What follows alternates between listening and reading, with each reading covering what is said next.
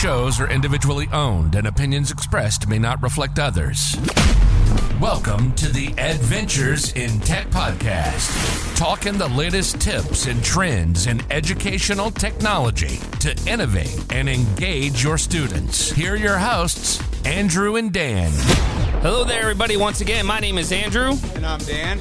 And we welcome you to episode number three of the Adventures in Tech podcast. Very excited that you have joined us once again. Uh, as always, if you like the content, please help us out provide some feedback and a rating on the platform uh, you use to listen, whether it be Apple, Google, Spotify, Pocket Cast. Uh, we greatly appreciate your support. So, uh, Dan, what's going on? What's new? Uh, not much. I just can't believe we're on episode three already. It's flying by. We're getting and and just thinking about that. Really, we we thank everybody for all the positive support and feedback and and reaching out to us via the social channels, via emails. Some of you have actually taken the time to leave the reviews. Uh, we do appreciate that greatly. Yes, thank you very much. So, as we uh, talk about things that are going on uh, over the last 10 days or so since we last uh, released an episode, uh, as we had mentioned previously, we are back in classrooms. A lot of cool things happening. Dan, talked about what's what, what you got going on in the classrooms. Uh, one of the things that I have going on in the classrooms right now is working with a ninth grade global history class, and we're looking at origin stories as a precursor precursor to talking about world religions. So as they're researching different origin stories, we're going to compare them using Google My Maps. Awesome. So the students are doing research and they're gathering information, and then we're using Google Forms and Google Sheets to populate a Google My Map. Um, which will, which I think is fantastic. And what. I'm even more excited about is the teacher is completely hooked. So she's going to use Google My Maps for her entire year. So look at that geographical reasoning and then have the students put different layers onto that maps to curate all their learning for the year. That's so that's awesome. super exciting. Yeah, you're seeing where they start and then where they end and and the entire learning experience in one one spot. So it's really curated there. That's awesome. That's awesome. Lots of things going on. We actually had an opportunity to work with an AP environmental science class this week. Uh, we actually flew the drone and uh, we're able to take some aerial images. We were out canoeing, and we did not crash it. we did Hudson not. River. We did not. So score one. yeah. So we, we definitely scored some some points there with our our uh, boss, our tech director. We did not ruin any equipment in the middle of uh, the marshy area of the Hudson River. So, a big shout out to that class uh, and the AP environmental students. Uh, we had a great time with you guys and uh, really look to creating those experiences with those images and the 360 images. And moving forward, as you know, fifth grade also studies ecosystems and everything, we're going to connect those AP environmental students with some of our fifth grade students to have that that synergy between the two classes. It's going to be a great experience. And especially with that experience, what was really cool was how excited the students were. Um, one, I think that we're excited that we were flying a drone. yeah. But they were excited to do something with the footage. So it, we're definitely putting the ownership of this on the students to create that VR experience and build it up for an authentic audience. So I think um, really thinking outside the box and providing these opportunities, plus the um, the naturalists and facilitators we had from the DEC, from yep. the DEC are very excited to see the footage and what we come up with. Yeah, they were super stoked that a drone was actually being flown, and it was definitely a great learning experience. There's nothing like getting out of the classroom, something that we've missed over the past 19 months for these students. They couldn't experience this in person, and it just wasn't the same. So they were they were super stoked to be out. We had a great time. The teacher was all on board. The DEC, uh, all the naturalists. It was it was a great experience for the students overall. Uh, they definitely had a great time. So we have um that coming up. We also have some other things kind of in the works of ideas of of utilizing technology, giving students voice and choice, and we'll elaborate on those.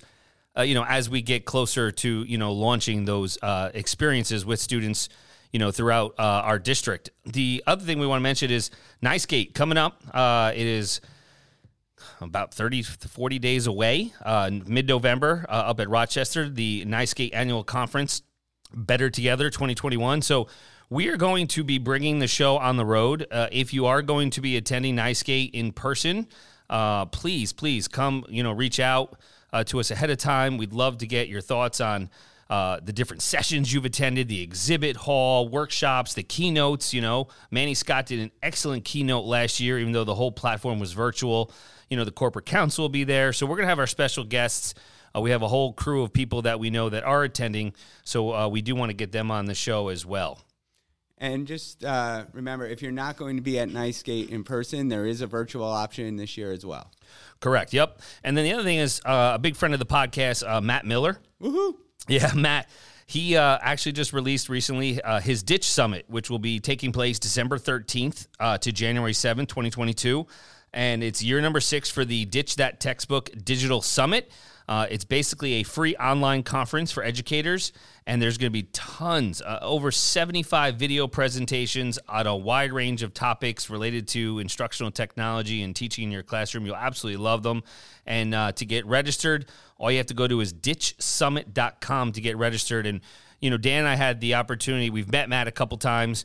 We actually uh, ran a PD session with him with teachers in our district last year on four different occasions basically on uh, a study of of his book and it just powerful stuff with Matt. Tech like a pirate. Tech like a pirate. It was actually it, it, love it, love it to this day. Um, so definitely check out uh, Matt Miller's stuff. It was great. So you can definitely uh, follow him and on Twitter or just do any Google search for "ditch that textbook." He'll and, come up, and he'll come up. Great guy, great guy. So let's talk about the weekly windup. Not a ton of news in the Google world, but uh, there are some things uh, you know going on uh, that Google did release. Uh, I did want to. Uh, we did talk about the meeting notes, right? So mm-hmm. we talked about that last week, which is a, a kind of a streamlined process for that. Uh, you know, I know I'm getting ahead of myself a little bit here. We know the Hour of Code and Code Week is coming, and Apple did unveil a new resource for elementary school specifically with coding and inclusive app design. And they, it's the new Everyone Can Code Early Learners Guide. It just came out uh, this past week, and the app's going to be there. So, kind of like I don't want to say competing, but uh, kind of competing with code.org. Um, but they want to have everyone can code early learners in, in this new activity guide. It's basically extending their coding curriculum resources all the way from our youngest learners in kindergarten all the way up to college. So uh, definitely uh, cool things coming out. We will, of course, link it to the uh, the show notes as always. But they have you know commands, functions, loops, variables, all that stuff, just to get kids you know involved and interested in that coding. And also don't forget about code.org as a resource to get students coding and also um, Google's CS First uh, curriculum. Right. So all the major, you know, tech players have, you know, they have their their coding out there to kind of, you know, have uh, develop an interest for students in the, in the world of coding. So it's definitely cool stuff, and Apple is catching up, uh, you know, with that. Uh, one thing that did come out that we didn't mention last week was the uh, image watermarks in Google Docs. Um, basically it, it allows you to uh, the watermark image will repeat behind the text of every page of your document so could be used for logos branding custom designs really you know anything that kids you know students create uh, definitely allows them to uh, you know kind of develop something different with that platform yeah i'm kind of interested to see how we can actually use that in, in terms with students i mean i know like from a professional standpoint point, it's great that now you can like put draft copies out with the yep. watermark out as you're not ready right. to finalize things. But with students, I see some potentials for just creativity and design. Um, just another way of, of working with multimedia and creating some different visuals um, using the watermark feature. Yeah, please reach out to us on the socials. Share what you've done. If you've done anything with your students or any of your colleagues have, we'd love to kind of curate and collate them and put them out to uh, the, the greater audience you know, sharing is caring, as we always like to say. Um, you know, other, another thing I want to talk about is Kahoot. You know, uh, a lot of the Kahoot stuff, you know, was utilized greatly last year in the virtual environment. I know some people are still in that uh, virtual environment, but they have uh, they're trying to really maximize student engagement with these new Kahoot courses, and it's for the entire class session. Um, so basically, you design full class sessions. You combine different content formats such as Kahoots, documents, uh, exploratory digital activities, all into the comprehensive learning experiences directly into Kahoot. So again, another thing that we haven't really messed around with, but uh, definitely to kind of tinker and see if it's worth exploring and utilizing on a weekly, daily basis, etc. Um, one of the new updates uh, that I'm I'm excited about is the updates with Google Arts and Culture. Yeah. As, as many of you are aware, that Google retired its Expeditions app. Correct. Yep. Um, it was something that we used a lot to bring in that, excuse me, that AR and VR into the classroom. And when they did away with that app, it was it was a little disheartening to me because there was a lot of engagement activities and exploration that we would use that for. Of course, you can still use Google Street View and different things, but it, it's not a nice streamlined package as you're delivering it as a teacher to the classroom. But Google's Google has always had arts and culture, and now they've released a new teacher guide to go with some of their collections. And I think you know the number, but they moved a lot of their expeditions over to Google Arts and Culture. Yeah, over 400 or something. I, I think they're about halfway there. So they're slowly because if if I remember correctly, it effectively expeditions shut down kind of like the end of June last year.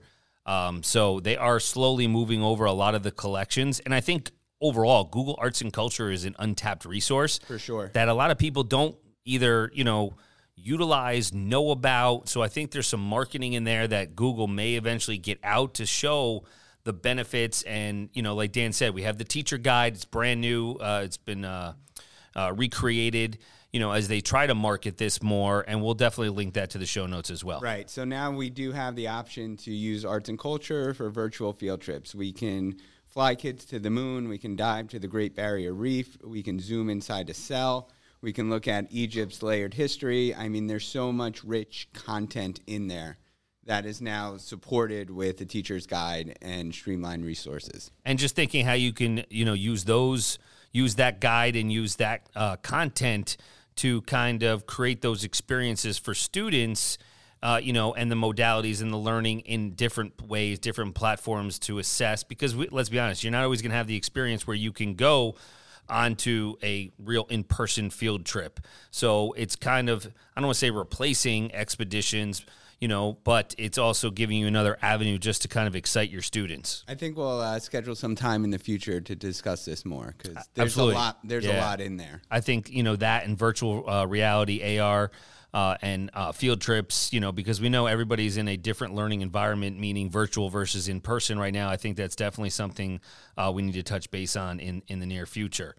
Um, so this week's episode, as you know, we started to think uh, about what's coming up. You know, we talked about uh, vaguely uh, in previous episodes about feedback and communicating with students effectively, and how can you offer feedback and you know in what ways and how can students you know the communication part like we talked about social emotional they could be struggling depending upon circumstances you know that you may not know. They may have uh, trouble communicating what exactly they're thinking feeling and how can you get across the point? Because sometimes we know if you put something in writing if you put something in a text message or, or what have you you may it may not come across exactly the way you want to. And we wanted to touch base upon this at this episode also as besides just communicating with your students, we also want to talk about communicating with parents because we know uh, a lot of the uh, back to school parent partners, open house, every district calls them something different, you know, where the uh, teachers uh, talk to the parents about what's going on, but also then uh, specifically parent teacher conferences are coming.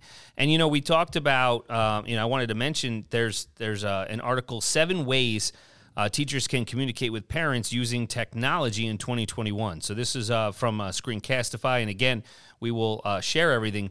But more than ever, we know as our colleagues, we're embracing new technology to enhance the learning outcomes for our students. And obviously, we want to make sure that parent-teacher communication is no exception. There's that that that bridge between school and home is so much more important after what we've been through the last 19 months. And effective communication has always been a challenge. And there's no single uh, solution, ed tech solution that's going to reach every parent equally. We don't know devices, Wi-Fi, etc. But if you have the right mix of tools in your toolbox, we know that we can communicate better than ever, and we want to ensure that you know these tools will also offer the parents increased transparency and participate in the students' learning journey, so they know exactly what's going on in a snapshot of their school day, day in, day out. and and we all see how impersonal the digital environment can be and we we often can't see visual cues or anything so something in an email or a text or a message can can often come across differently even though it hasn't been intended Correct. in that way so there are some ways to communicate with parents and also with students to be effective in in getting um, good feedback and good communication in the digital environment. Yeah, so just a, a couple of these uh, tips. You know, they said obviously videos. You know, we know we've been doing video conferencing. You know, uh, meeting face to face, parent teacher conferences. A lot of times has been a challenge. Well, I think you know uh, the last 19 months has kind of revolutionized that there's really no excuse that you can't connect with that parent to talk about that student's progress because of how far we've come with video conferencing. Because we know parents may not be able to get off work at that certain time, or maybe they have a, a younger child or an elderly family member to care for at home. And so that could be challenging. Um, so we want to ensure that you know that's one thing the technology has kind of forged out of the pandemic is it does allow you to constantly have communication with those parents and give them the opportunity to meet based on those schedules without having to you know actually be there in person. Uh, so that's a huge benefit the other thing is we talk about the technology allowing to share student progress with parents. Whether we talked about Google Classroom, we're going to talk about feedback, but all of the learning management systems that districts are using, they have a ton of ways to analyze student progress, progress reports, grading, completions, you know, anything that can be visualized. Parents can access that. We want to make sure parents have the opportunity to participate in the learning environment, and a lot of that again will go directly through the LMS that your district is is using. There was an interesting study too uh, that came out of uh, Columbia University that you know the text messaging. It's I mean it's it's our culture now. Let's be honest. And text messaging has really shown to drive results. That there was a 12% increase in attendance and a 27% decrease in course failures when parents receive weekly texts about student progress. So again, we always want to make sure everything's Ed Law 2D compliant, uh, specifically in New York State and COPPA and FERPA and everything like that. When you're you're texting, if you're texting parents, they are above the age of 18. You shouldn't really have too many issues with that.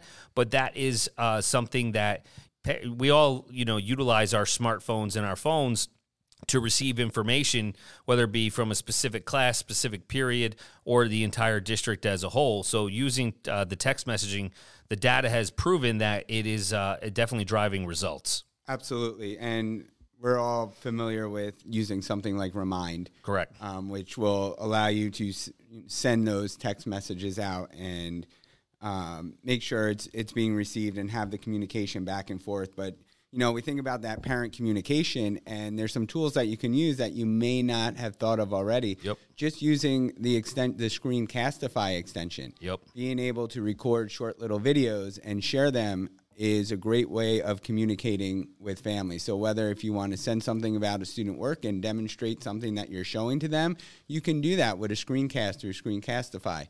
Um, you can also, you know, create have that communication between the student and home environment by doing a weekly wind up like we're doing here of what's Right. going on and put the students in, in charge of, of creating a Screencastify video that you can then push out to, to parents or the community.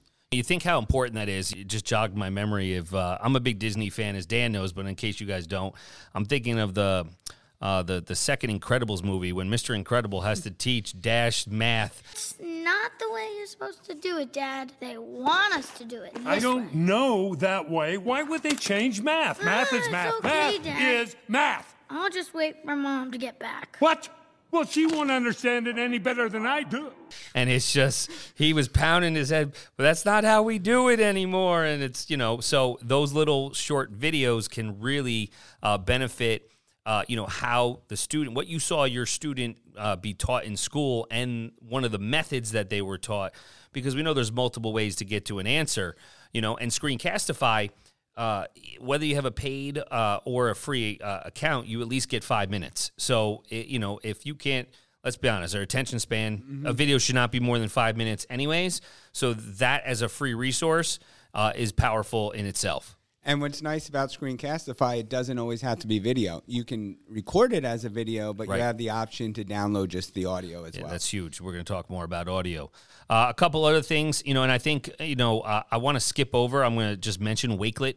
Um, Dan and I are big fans of Wakelet, you know, and it's it's very powerful. It's kind of like Pinterest for educators, for lack of a better term. Uh, with you know not pinning, but you know just curating stuff, and and I think we can definitely uh, utilize Wakelet in many ways, and we can talk about that, you know, in the future. It, just briefly, I mean, one feature of Wakelet is they do have a newsletter feature. Right. So any you can create that newsletter in Wakelet. Your parents have easy access through it to a link, and those screencast videos and all those updates, or maybe those audio files, can be put right into the Wakelet. Right. So everything is curated in one space. saves the time of going to the copier and printing it and then the toner not working or jamming. So absolutely that's definitely powerful and and I think that's a great uh the- I think Wakelet's an underused tool in ed tech for, for a lot of people. I think it's still just people don't know much about it because it really started gaining traction right around the right before the pandemic hit. So it's very powerful. Something that we always look over, and this you know depends on um, uh, whether you're a Google Workspace user or not, it can be turned on, turned off for your domain, but it's Google Voice, and you know there's there's just no substitute for phone calls. That maybe what you're trying to say cannot be expressed via newsletter or via text message, and you may not want to provide an actual phone number uh, to every family, but Google Voice allows you to attach a second number to your number so you can share that less direct number with families and parents. They can come to your primary cell phone, they can receive text messages, they get voicemails uh, instead of just having to call a main office or anything like that. So Google Voice is something to check out if you if that's a platform that you're a big fan of and you want that. Uh, you know the phone conversation, but not have to just wait till you know uh, eight thirty the next morning or two fifteen in the afternoon. You know you can have that access after school if you want to continue uh, to communicate with families. And what I'm a big fan of with Google Voice is just the voicemail. So It's huge, right? It's huge. Yeah, absolutely huge. Uh, a couple other things we had mentioned before. I'm not going to spend a lot of time on Google Classroom um, because you know we know that they have the um, the uh, progress reports, the weekly reports for for parents and guardians, the guardian summaries they call them. So we had talked a lot about that. That'll help you facilitate those conferences if they know what's what's been turned in, what hasn't been turned in, so on and so forth so they have all that information. We have a lot of districts that are big fans of Seesaw, which um, to me it is a K twelve product, but it's more geared towards the littles. Um, but they have photo albums, so if you need to share uh, photos of you know students working on stuff or what happened today uh, in class, you know I think it is geared more towards uh, elementary. Uh, and then we had talked about Screencastify. Another one that uh, kind of gives you a, a free kind of design is, uh, you know, Canvas. Wait, wait, hold on a second. Oh, Before, sorry. since we brought up Screencastify, and I don't want to forget it, Screencastify does have an app smash. Oh, It does have an app That's smash. right. So any of the videos that you create in Screencastify, you can push out directly to Remind or Wakelet. that's right. It's in that. It's on the right side. You got to hit that triangle for more options. They don't show it to you right away, so that's important. That's that's right, Dan. Sorry for getting off track, but it just it just hit me right there. Squirrel. No, I'm just kidding. Smash, app smash. app smash and that's it so we you know uh, if you're not familiar with what an app smash is it's when two of the you know apps go together smash together and really uh, help the educator out as a benefit so i think that it would really be uh, a good amount of ways that you know uh, educators can communicate with parents using technology we know these platforms are continually uh, changing and evolving and updating and upgrading they, they listen to our feedback as educators because it is a powerful voice um, so it's definitely important to continue to offer your feedback. A lot of them are very responsive on the socials, specifically on Twitter, uh, and they continue to evolve and make these changes to kind of better uh, assist educators in what we do. So let's uh, move along. So we're talking about we just had a nice conversation about parent communication. Let's talk about streamlining feedback and communication with students. Yep. Whether you're in a remote environment, blended environment, I think a lot of people are now using those LMSs and those digital platforms to really push forward their digital learning space and their learning space in the classroom. So uh, we want to talk about ways of streamlining that feedback when students are submitting digital products. Yeah. Because we don't want to just put a grade or put a comment and, and that will get glossed right over um, from a student. We, we, we're not really sure if they're getting the feedback that we're giving them digitally. So, one thing that's become my favorite over the past year is an extension called Mote. Mote, yes. Mote, M O T E. And we'll put a link to the, the Chrome Web Store for that. But Mote allows you to create voice recordings um, for your comments, for your feedback in Anywhere. in- anywhere, anywhere uh, that you create, and it, it it integrates right with Google Workspace. So if you want to think about it, leaving a voice comment um, is great because students might be more apt to actually click on it, listen to it, and it will chart that a student is engaging with that comment. So you'll get a you'll get a notification. You'll get to see that that student, in fact, did listen to the comment. which is important because we never know if they're really listening to us and then the comment is always there if you're meeting with a student in a small group or you know face to face maybe there it's just going in one ear out the other you never know until they actually you know do something to prove you know at a, a later date another assignment that they've actually understood the feedback that you've given to them responded to it and were able to change whatever uh, feedback you gave whatever you wanted them to kind of change or evolve in their work or so forth.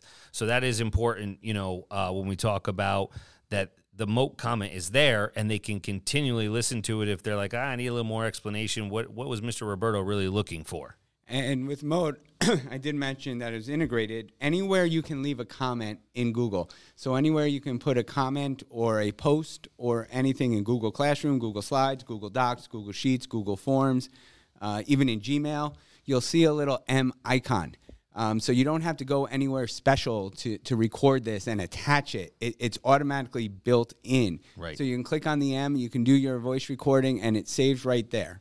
yeah Um, yeah I will, I will point out that there is, you know, tiered levels of it. You do, you can get Mote for free. It'll give you 30 second recording time, and um, it works in those applications. There is a paid version for unlimited. I think it's uh, about $39 per year, and that will give you some more features. Same integration, but you get 90 seconds of recording time. It'll give you voice to text trans- transcription.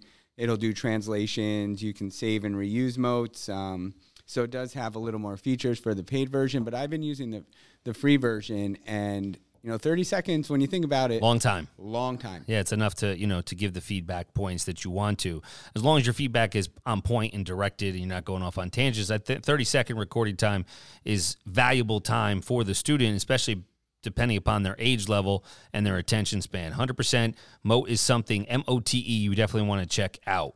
I know we talked uh, a lot about Classroom, Google Classroom, uh, especially if you're using that as your LMS and reusing, uh, you know, posts and master classrooms. We want to talk about rubrics. You know, I think that's an underutilized feature that uh, we had kind of mentioned, uh, but rubrics are pretty powerful, right, Dan? Definitely. I know we mentioned it, I think, in episode one. Yeah, something. And we got a lot of feedback uh, saying you wanted to learn more about rubrics. Right. So we're going to talk about it here. Just know I'm also going to link um, a slide deck about rubrics. creating rubrics in the show notes. So it'll give a little more detailed on how to create and how to reuse and, and do all that. Yeah, and powerful in the sense that you can uh, give the rubric to the students and then also leave the mote comment. How's that for an app smash right there? There we you know? Um, and lastly, you know, when we talk about streamlining feedback, uh, we want to talk about the comment bank, the comment bank in Google Classroom specifically.